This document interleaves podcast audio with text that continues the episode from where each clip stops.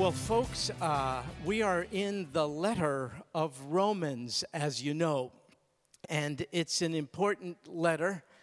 Um, the truths in it are so important that if you if you get if you get those truths right, um, you you probably won't be wrong about many, many, many things. It's just stock full of important things, and as a result, we've been going pretty slow. And tonight is, is no different, just, just a few verses, uh, but, but there's much in them. Uh, Paul wrote this to believers in Rome. He had not yet been there, but he very much wanted to go there. In fact, he expressed this again in Romans chapter 1, verse 13, and that's where we'll begin tonight. Romans chapter 1, uh, verse 13. And in that verse, uh, Paul said to the believers in Rome, Make no mistake about it, said he, I really want to come to be with you. In fact, I've planned on doing so on more than one occasion, but have thus far been prevented. And then he stated his objective in coming.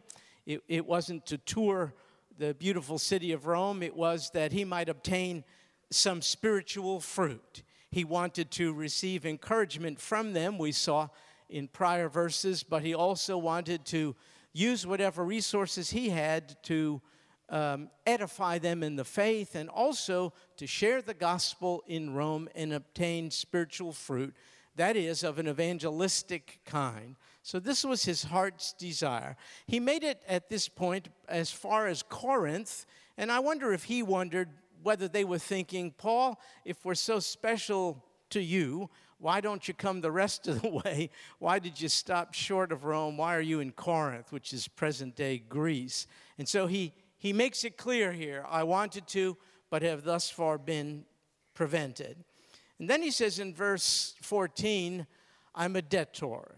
Uh, that's essentially what he says. I, I, I, I'm obligated. I'm under obligation, both to Greeks and to barbarians, non Greeks, uh, both to the wise and to the foolish. Paul essentially is saying, I feel obligated to every people group on earth, Greeks and non Greeks. Uh, Greek speakers in the day thought that those who did not speak Greek or who spoke it poorly were barbarians, unsophisticated, uneducated.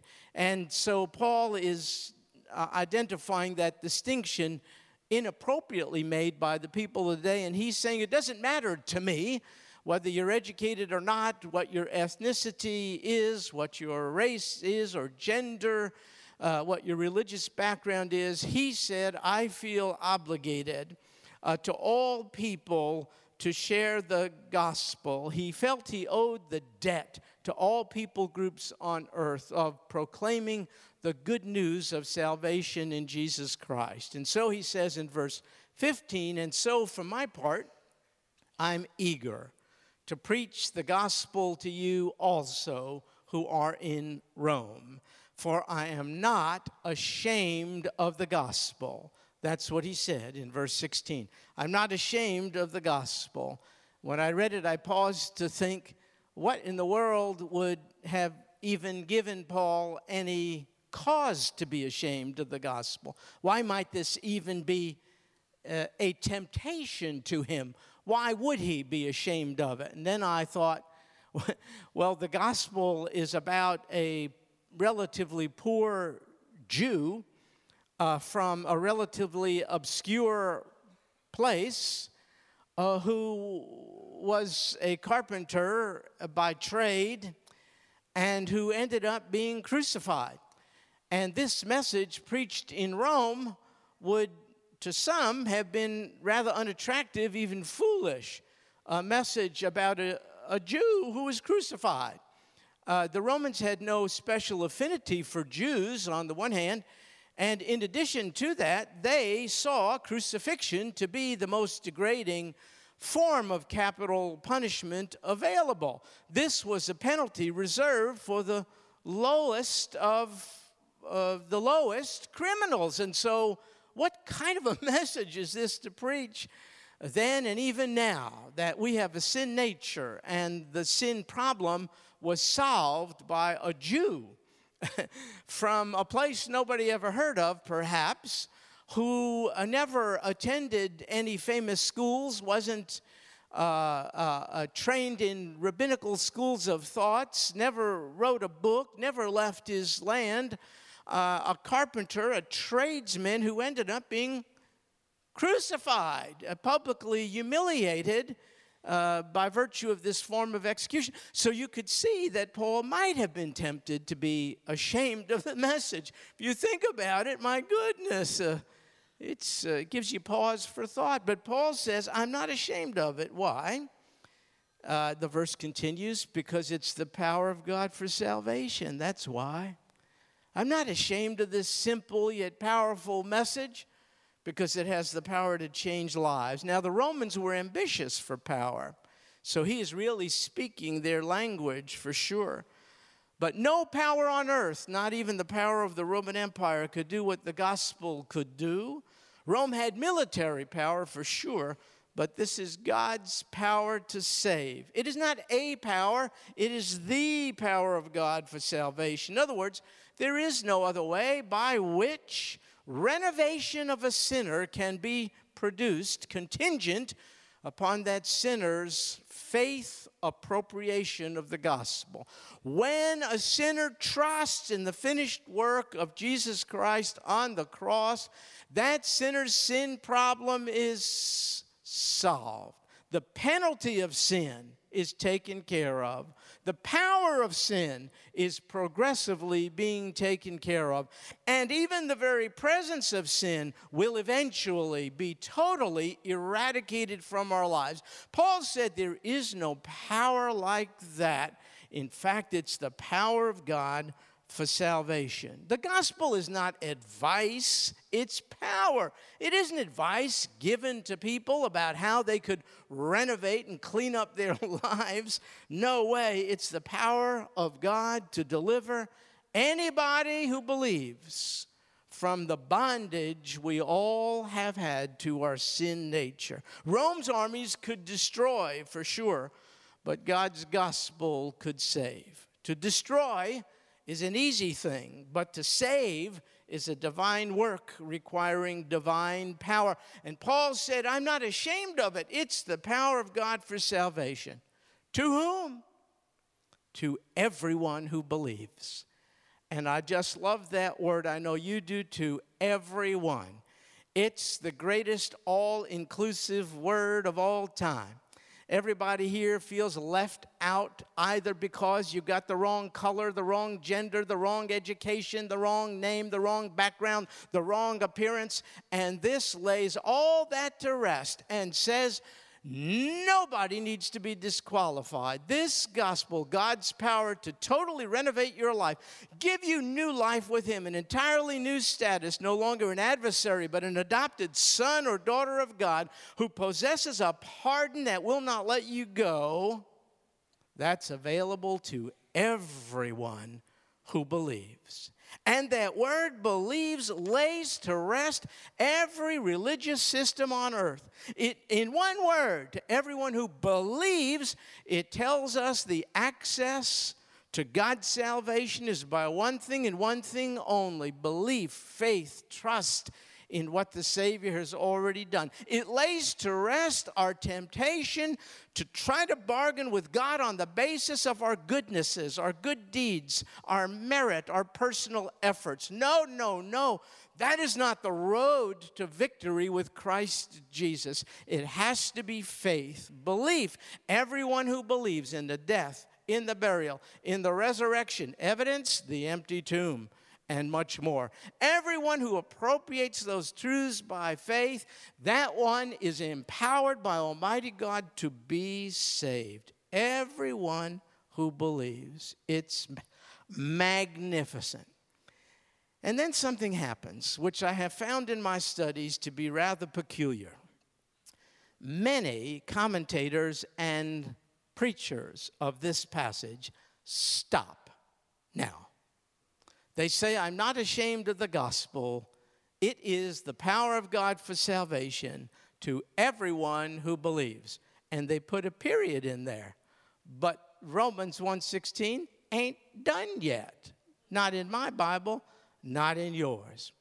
And so I, I'm perplexed by the permission commentators and many preachers feel to put a period where God intended a comma. There's more to be said. I'm not ashamed of the gospel, says Paul. Why? Not. It's the power of God for salvation. To whom? To everyone who believes. Now tell me if this says this in yours, or maybe I just have the Jewish version.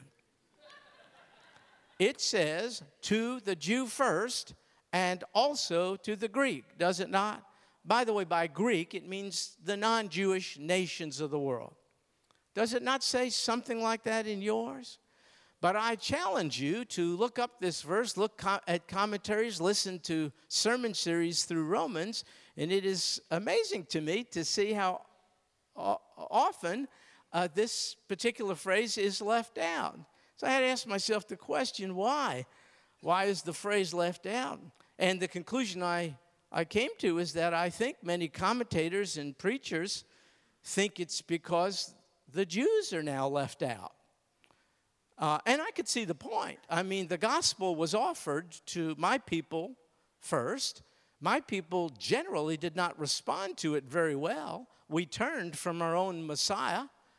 And therefore, I could see it's reasonable. Since we rejected our Messiah, he rejected us. He's through with us. And therefore, let's not mess around with the Jews anymore. Let's just move past that this phrase real quick. But we can't do that because of verses like this. Romans, we'll get to this maybe eventually. Romans chapter 10, oh my goodness, years from now. Romans chapter 10, uh, verse 21. But as for Israel, he says, all the day long I've stretched out my hands to a disobedient and obstinate people. Indeed, my people are disobedient and obstinate. I make no defense. We have none. But don't miss the fact that God persists in stretching out his hands every day, even to a disobedient and obstinate people. He has entered into covenant with Israel, made promises, intends to be glorified through descendants of Abraham, Isaac, and Jacob, and so says all day long. I've stretched out my hands to this people. In other words, Israel's unfaithfulness and rejection of the Messiah has not caused the Messiah to be entirely done with Israel. He's not finished at all. One day we'll get to Romans 11, maybe, where it says, and all Israel will be saved. He has a plan. By the way, the last book of the Bible is Revelation. Talks about 144,000 evangelists going about telling people about Jesus. It specifically says it's they consist of 12,000 from each of the tribes of Israel. Now, if God is through with Israel, how could it be that the last book of the Bible identifies 144,000 Jewish evangelists who go wild during a, a, horrific period of time on earth, being martyred for the faith, bringing glory to the Jewish Messiah. So, folks, you can't conclude God is through with the Jews, even though most Jews at this time have hardened themselves to their own Jewish Messiah. Okay? So, then what does the phrase to the Jew first mean? Some say it's simple. It simply means the gospel was offered historically to the Jew first. The Jews did not respond to it very well. Therefore, God, subsequent to offering the gospel to the Jews, he's through with the Jews, now has offered it to the Jews, to Gentiles. First the Jews, then the Jews. That's a, it's cute. Did you? Anyway, than the Gentile. So, what we're talking about here, the phrase to the Jew first simply means sequence. Sequence. So, you have first, and if it's just, this just means sequence, then you have second, then you have third. So, first in line to hear the gospel were the Jews. That's all it means. Second, the Gentiles. Possible. However, if you look at that word first, you see that word first to the Jew first? Now, folks, I'm going to get a little technical here, but there's a point to be made. Ha- hang in there uh, with me because this, this is important. I see the word first. In the Greek, it's the word protos, like proton, protos, protos. So in theological dictionaries, you could look this up. And you could look up the word protos, and, and here's what most of them say it means it means leading, foremost, prominent, most important. Uh, the simple dictionary definition of the word seems to nullify the idea that we're just talking about sequence. It seems to be talking about importance here. So if you look at that word protos and how it's used in the New Testament, well, let me give you an example. It's used in Matthew chapter 6, verse 33. I'll bet you're familiar with this. Seek ye first the kingdom of God and his righteousness, and all these things will be added to you. You see the word first, seek ye first? It's the same word, protos, used there as in Romans 1:16. Surely Matthew 6:33 doesn't mean seek first the kingdom of God, and then when you're done doing that, move on to something else. That's not talking about sequence, that's talking about priority. That's saying an ongoing priority. The most important thing in your life always is to seek first the kingdom of God. That's not something to do and be done with. So that's how the word is used there. Well, there's another occurrence of the word in Romans chapter 2, the very next chapter. Romans chapter 2, verses 9 and 10, the word first appears two more times. I know this sounds like a kind of a grammar lesson, but bear with me because my people are under fire. And uh, I think a good, proper study of Scripture will perhaps cause people to lay down their arms and give us a break. So that's what I'm after here. Romans 2 9 and 10. There will be tribulation and distress for every soul of man who does evil. To the Jew first. Same phrase, same word, protos and also of the Greek. But glory and honor and peace to everyone who does good. To the Jew first, there it is again, and also to the Greek. Not one commentator I've read, including the ones who simply say, to the Jew first means God shared the gospel with the Jews first, they rejected it, now he's done with them. Not even one of those says the use of the word first here means something to do and be done with. They say, of all the people on earth who deserve punishment, and they're right, it's the Jews. Punishment is more appropriate and relevant to the Jews than any people group on earth because look at the spiritual privileges God gave the Jews. But not only that, if Jews respond in faith to biblical truth of all people on earth, they are first in line, they are the primary group to receive reward. So here's my point if you're a good student of the Bible, you have to use the same word in a consistent manner. So if the word protos is used not in terms of sequence in Matthew 6:33, not in terms of sequence in Romans 2, 9 and 10, then it can't be in terms of sequence in Romans 1:16. It means priority. So we could translate I'm not ashamed of the gospel, it's God's power to save everyone who believes, to the Jew as a number one priority. Now, I know I'm getting real controversial here, but, uh, and I know you're thinking, well, if, if, if he wasn't a Jewish guy, we wouldn't be hearing this. That's right. And, and, and why not? I'm reading the same New Testament you are. I do not have the Jewish version. I got the same Bible you have. I want to know why we aren't hearing more of this. You tell me. You tell me. That's the Bible. The last I checked, we're not allowed to add to it or subtract from it. That's a key phrase in it. All right? So then, if the Jews, evangelism of the Jews is a number one priority, why is it? Well, let me just offer this as a hint Romans chapter 11, verses 11 and on. I say then, they, Paul is speaking of the Jews. They didn't stumble so as to fall, did they? He answers his own question May it never be. But by their transgression, the transgression of my people, salvation has come to the Gentiles. Why? To make them, the Jews, jealous. Now, if their transgression, the transgression of the Jews, is in rejecting our own Messiah, if the transgression of Jews is riches for the world and their failure is riches for the Gentiles, how much more will their fulfillment be? When Jews hear the gospel and are saved, how much more is their blessing for the world when they believe? I didn't write this. I'm not interpreting it. You read it for yourself. That's what it says right there. So I'm speaking about mission strategy tonight. Uh, we think in terms of local missions and foreign missions, and that's legitimate.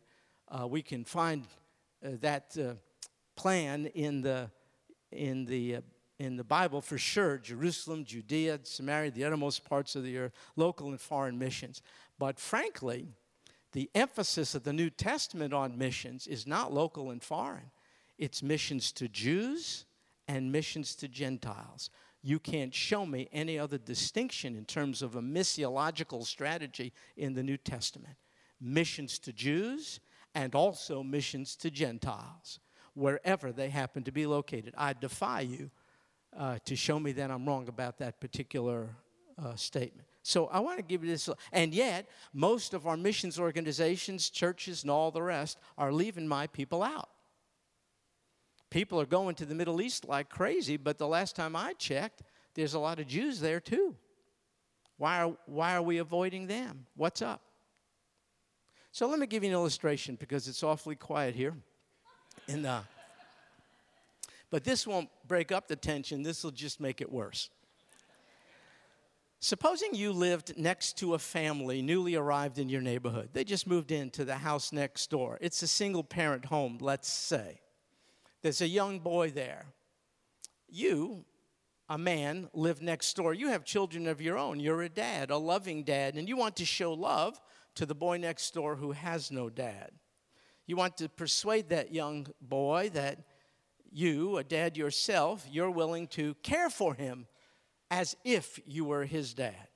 But in the process of giving that boy, the boy next door, you didn't birth him, it's the boy next door. In the process of giving that boy your attention, you neglect, you even ignore your own kids. What would the boy next door think about you?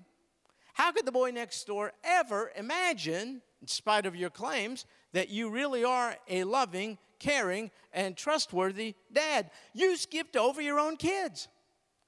And, folks, that is exactly what I find increasingly happening today in mission strategy and churches and seminaries and commentaries.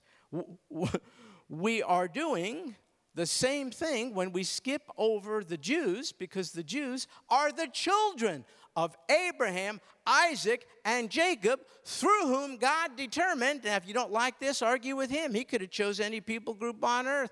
I'm not trying to defend the Jews. I'm just trying to tell you we're lost without the gospel. Don't deny us the gospel. While you're running around all over the place, what about the Jews? Especially when it says to the Jew first. Folks, when we skip over the descendants of Abraham, Isaac, and Jacob and take the gospel to other people, we are essentially asking them to believe in the goodness and the love of Almighty God, who, by the way, no longer has anything to do with the natural olive branches. We are actually compromising our evangelism and mission strategy. Good night. If you're not a loving dad to your own kids, but try to persuade the kid next door that you are, how are you going to do that? And that's exactly what's happened, it seems to me, as the church has turned its back largely on Jewish evangelism, it seems to me. Writers of the Bible are Jewish. The temple, it's a Jewish temple. The feasts of Israel are the feasts of Israel the epicenter of the gospel is Jerusalem. The Lord came to a Jewish city, and the Lord is returning to a Jewish city. And I guess you know this the Lord Himself came in the flesh as a Jew. I'm not trying to toot my own horn here, uh, horn here. I want to know how you can read the Bible except by seeing the Jewish roots of the faith. I want to know how you could do that and treat it accurately. If we don't give priority to taking the gospel to Jews, we are giving the same mixed message to other people the man in the illustration gave to the boy next door. How can the gospel of a Jewish Messiah be relevant to non Jews if we act as if it's irrelevant to Jews? The phrase to the Jew first means priority of relevance. If the gospel is relevant to any people group on earth, it is surely relevant to Jews. It's the good news of a Jewish Messiah. How do you bypass the Jews on the way to saving the world? I don't get it. That's a terrible mission strategy, and we're suffering for it, it seems to me. But does this mean that the gospel has to be taken to absolutely every Jew on earth before it can be taken to anyone else? Absolutely not. That's not what this means. Does it mean that everybody called into missions has to focus on the Jews? Absolutely not. It means don't neglect them wherever you are. That's all. Don't bypass them where you are. That's all. Paul went wherever he went to the synagogue first. If he got thrown out of the synagogue, he surely took to the, the gospel to others. It doesn't mean everyone here is called into Jewish ministry. I didn't say that at all. But it ought to be that those who are not specifically called into Jewish ministry support those who are. Everyone here ought to pray for the peace of Jerusalem. By the way, isn't that a neat idea I came up with? God did. God did. He came, the only city in the Bible we're commanded to pray for is Jerusalem. Psalm 122, verse 6, read it. I didn't write it, I'm just reading it. I'm trying to obey it. Pray for the peace of Jerusalem. By the way, Jesus is the Prince of Peace. That's what it means. Pray that people's hearts there would be opened to the gospel of peace. Pray for the peace of So, you don't have to be called into Jewish missions, but some are. We ought to pray for Jewish uh, evangelism. We ought to uh, give to those who are in full time work uh, in Jewish uh, ministry.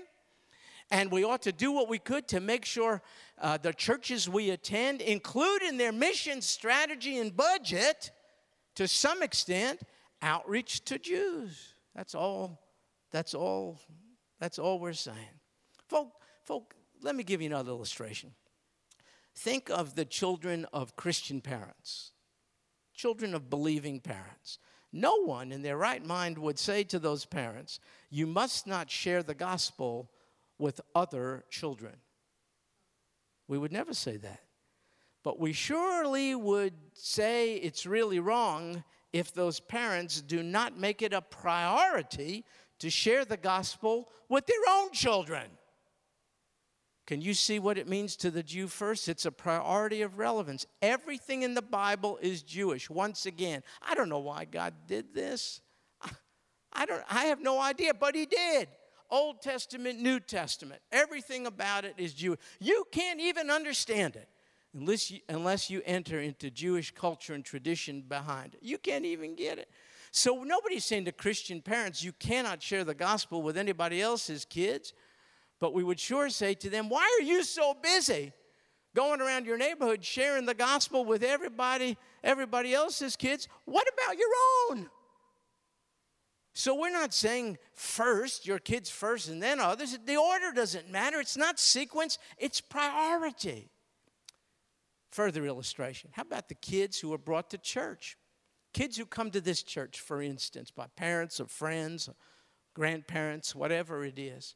Don't you think we have a primary responsibility to make sure we're sharing the gospel with those kids, whether it be in vacation Bible school or Sunday program, whatever it is? What if we neglected those kids and went around the world doing vacation Bible schools here, there, and everywhere, but offering, but, but, but withholding the gospel from the kids who come to this church? People think we're crazy. Nobody is saying we shouldn't go do vacation Bible school here, there, and everywhere, but you don't want to skip over the kids who are here these kids are priority. Are they more important? Are they better? Nobody said that. Are they more value? No. But it's a priority of relevance. If the gospel is not relevant to the kids who attend a church, how in the world do we have the goal to go about persuading kids who don't attend the church that the gospel is relevant to? Don't you see? Folks, something would be wrong the priority to take the gospel to Jewish people is just the same as the priority to take the gospel to the children of believers and to the children in the church. It's a priority of relevance. A Jewish soul is not worth more than anybody else. Nobody is saying that, but it's a priority of relevance. If a declaration, for instance, of your love is not most relevant to your own children, how can it be relevant to somebody else's children? And Jews are children of Abraham, Isaac, and Jacob. If we ever get to Romans 11, you'll find out that's called the rich root of the olive tree, the patriarchs. Now, why is this even an issue for us to discuss? Why is it that Jews are, are being left out? From uh, outreach evangelistic efforts, and this is increasingly happening. And I'll, tell you why. There are many reasons. For one, it's too hard. It's true.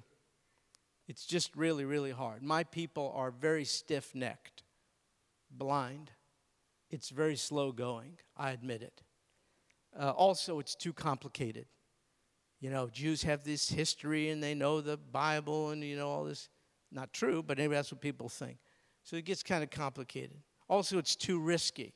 You could have a Jewish friend who could get mad at worse you could have a jewish doctor you know about to do surgery on you you want him to like you real fine when that's ha- so those are reasons maybe why the gospel is withheld from jews but there's another reason of a theological uh, kind and this is the reason why an increasing number of churches and whole denominations have declared their, uh, their decision to cease and desist in their efforts to evangelize the Jews.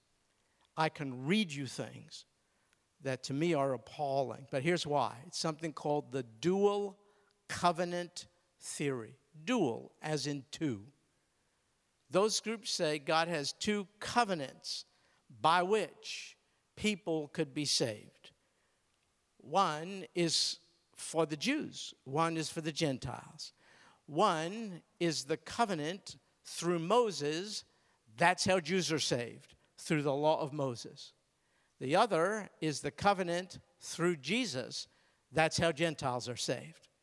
That's dual covenant theory. So they say the reason why we're not sharing the gospel with Jews is the Jews don't need Jesus. They're saved through Moses. Only Gentiles need Jesus. If you think that's an obscure theology, I'm trying to tell you, as one who tries to keep his nose to the ground, whole denominations have opted for dual covenant theology. Whole denominations. Do a Google search or Bing if you prefer. Type in the word and you will see whole denominations issuing policy statements. We no longer will offend our Jewish friends, ancient in their traditions, with the gospel message, which they need not to be offended by, since they are in right relationship with Almighty God, to the extent that they submit themselves to the law of God given through their great Rabbi Moses. Doesn't that sound good? You show me one Jew who's able to do the law of Moses. The law is given to define our sin, it can't save us for crying out loud. Listen to me. Uh, the Nazis put my people in ovens. That's not a good thing. I'll tell you what's the worst thing. withhold the gospel from my people, and you have just destined us to eternal hell.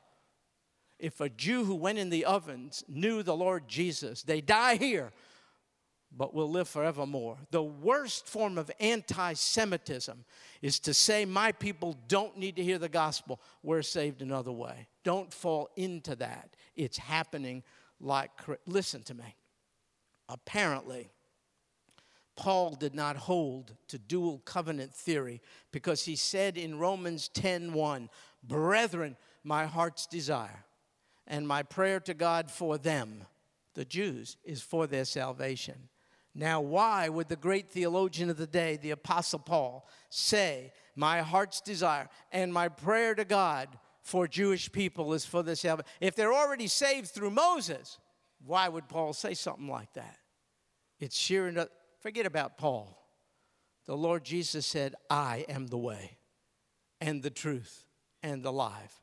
Nobody, no Jew, no Gentile comes to the Father but through me. Folks, don't buy into that new into that dual covenant theology. There's a famous preacher in this state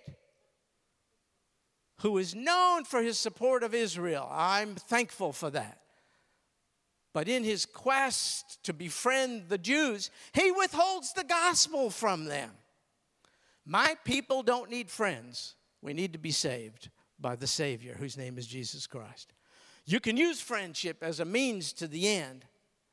But if you get to the point where you don't want to risk a friendship by sharing the gospel with a Jew, you're thinking more of yourself than your Jewish friend. Don't do that. Don't do that.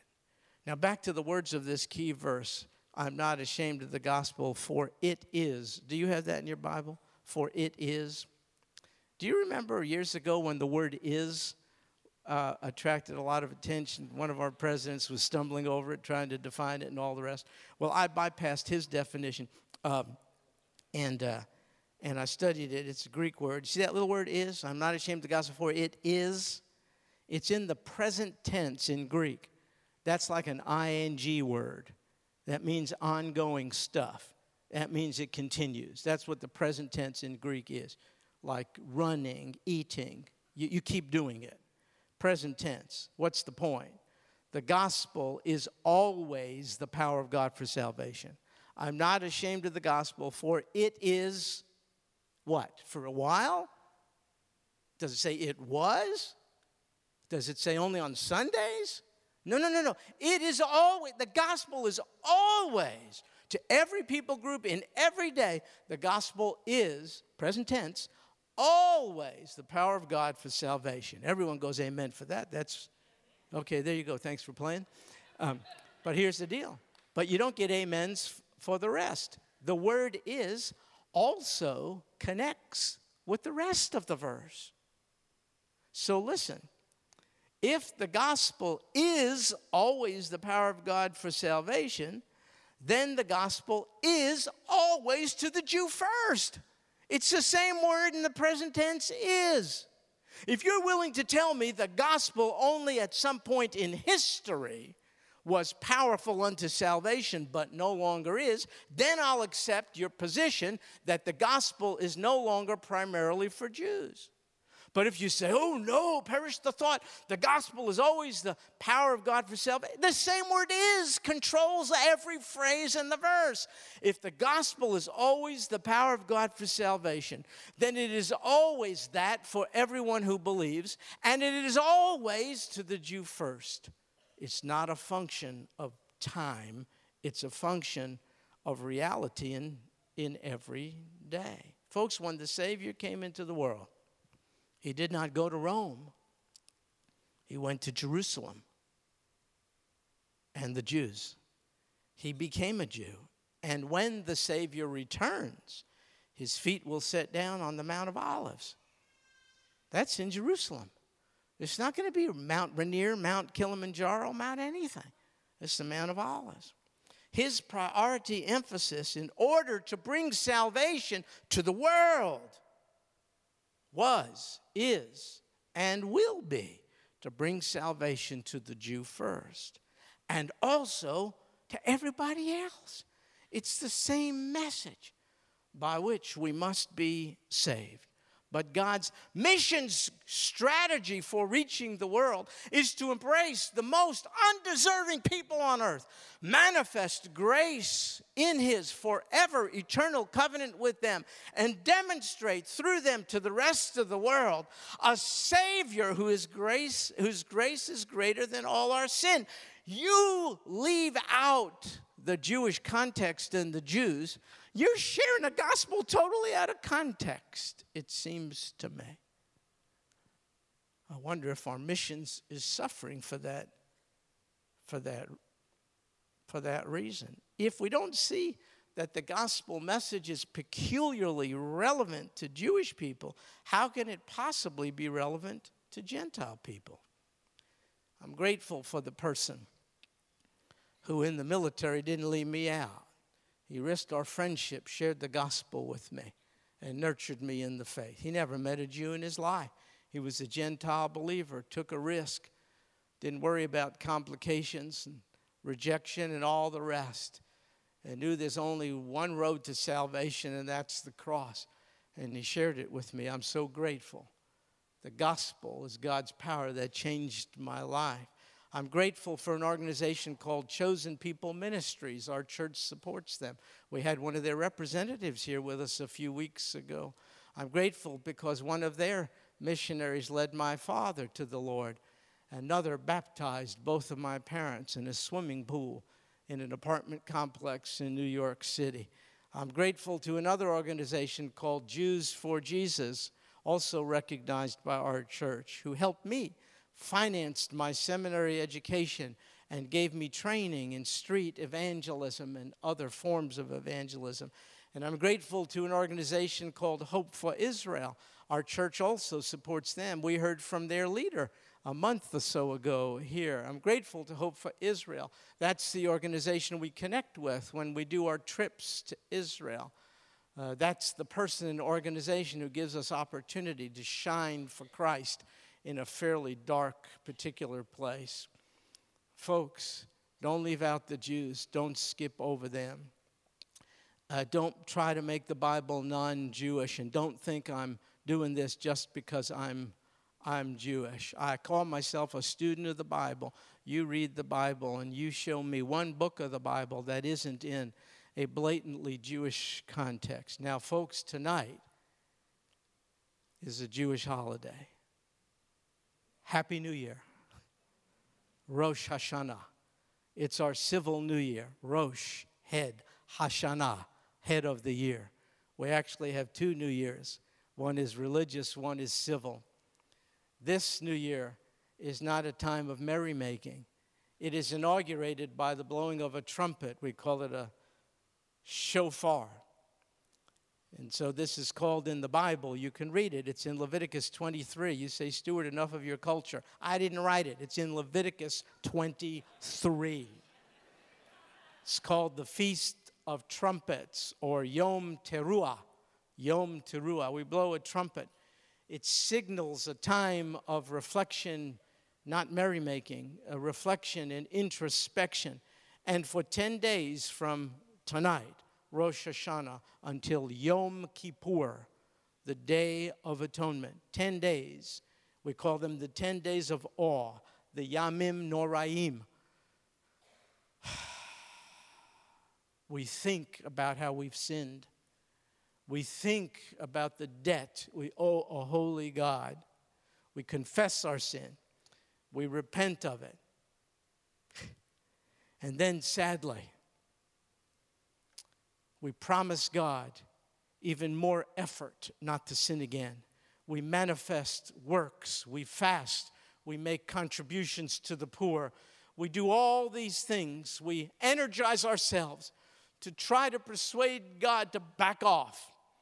We try to appease Him in our own works while denying the finished work of the Jewish Messiah, Yeshua, Jesus the Messiah. It's kind of a sad time. My people believe during these 10 days, God opens books, three books in particular. One is a book containing the names of all wicked people, one is a book containing the names of all righteous people. It's a short book. And then the third book is a book containing the names of in betweeners. That's most of us. We're neither so hot uh, and we're not that, not that good, not that bad. And so, on this period of time, these days of awe, we repent, we fast, we make promises, we make vows, we give what we call tzedakah, uh, charity, and uh, money, and whatever it is, uh, hoping that God would put our name, inscribe our name in the book of the righteous. We call it the book of life. In fact, we wish each other, it's a common greeting on Rosh Hashanah. You hear it all over the world Uh, Lashana Tova. May you be inscribed in the book of life for a good year. For this next year, may God keep your name in the book of life. Think about this. Think about how uncertain it is. All it is is a wish, wishful thinking. You know, Lashana Tova. We hope you make the cut. It's, it's, it's how, how uncertain and how untemporary. How temporary. It's just for a year. May your name be, remain in the book of life for a year. And, and, and look how based on our own merits and works it is. It's a terrible kind of a thing. But the Jewish apostle, Paul, Rabbi Shaul was his name, tells us of a Jewish Messiah. Yeshua is his name, who died for sin so that if we accept him, our names will be inscribed in the book of eternal life.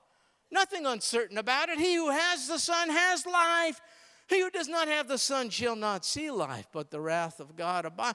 There's no uncertainty about it. It's not temporary, it's for eternity. It's not based upon our meritorious service. Thank you for your service. God won't say that to us. He'll say, Your service falls short. All have sinned and fallen short. Your own prophet, he'll tell us, Isaiah said, All your righteous deeds, all your mitzvot, are like filthy rags. Oh no.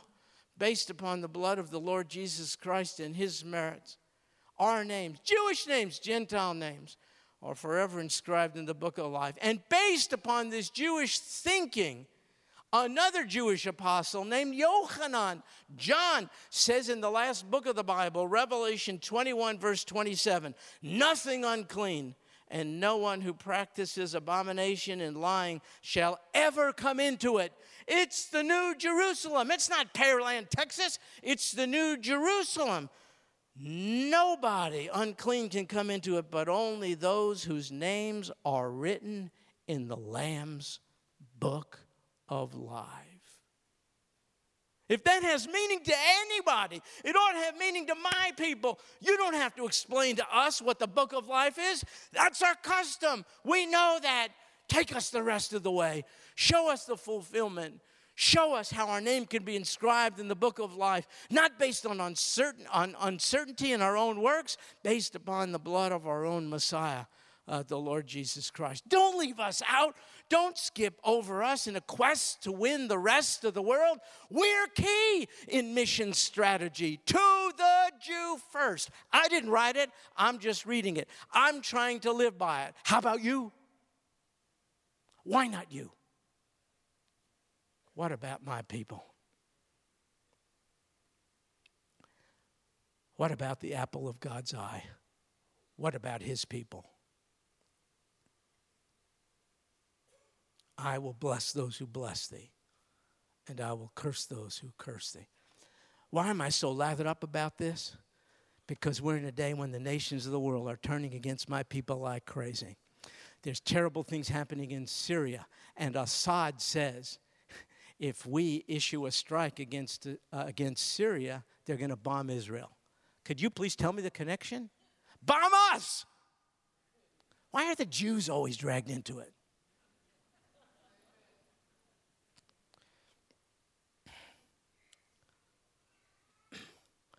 Whomever God chooses will suffer.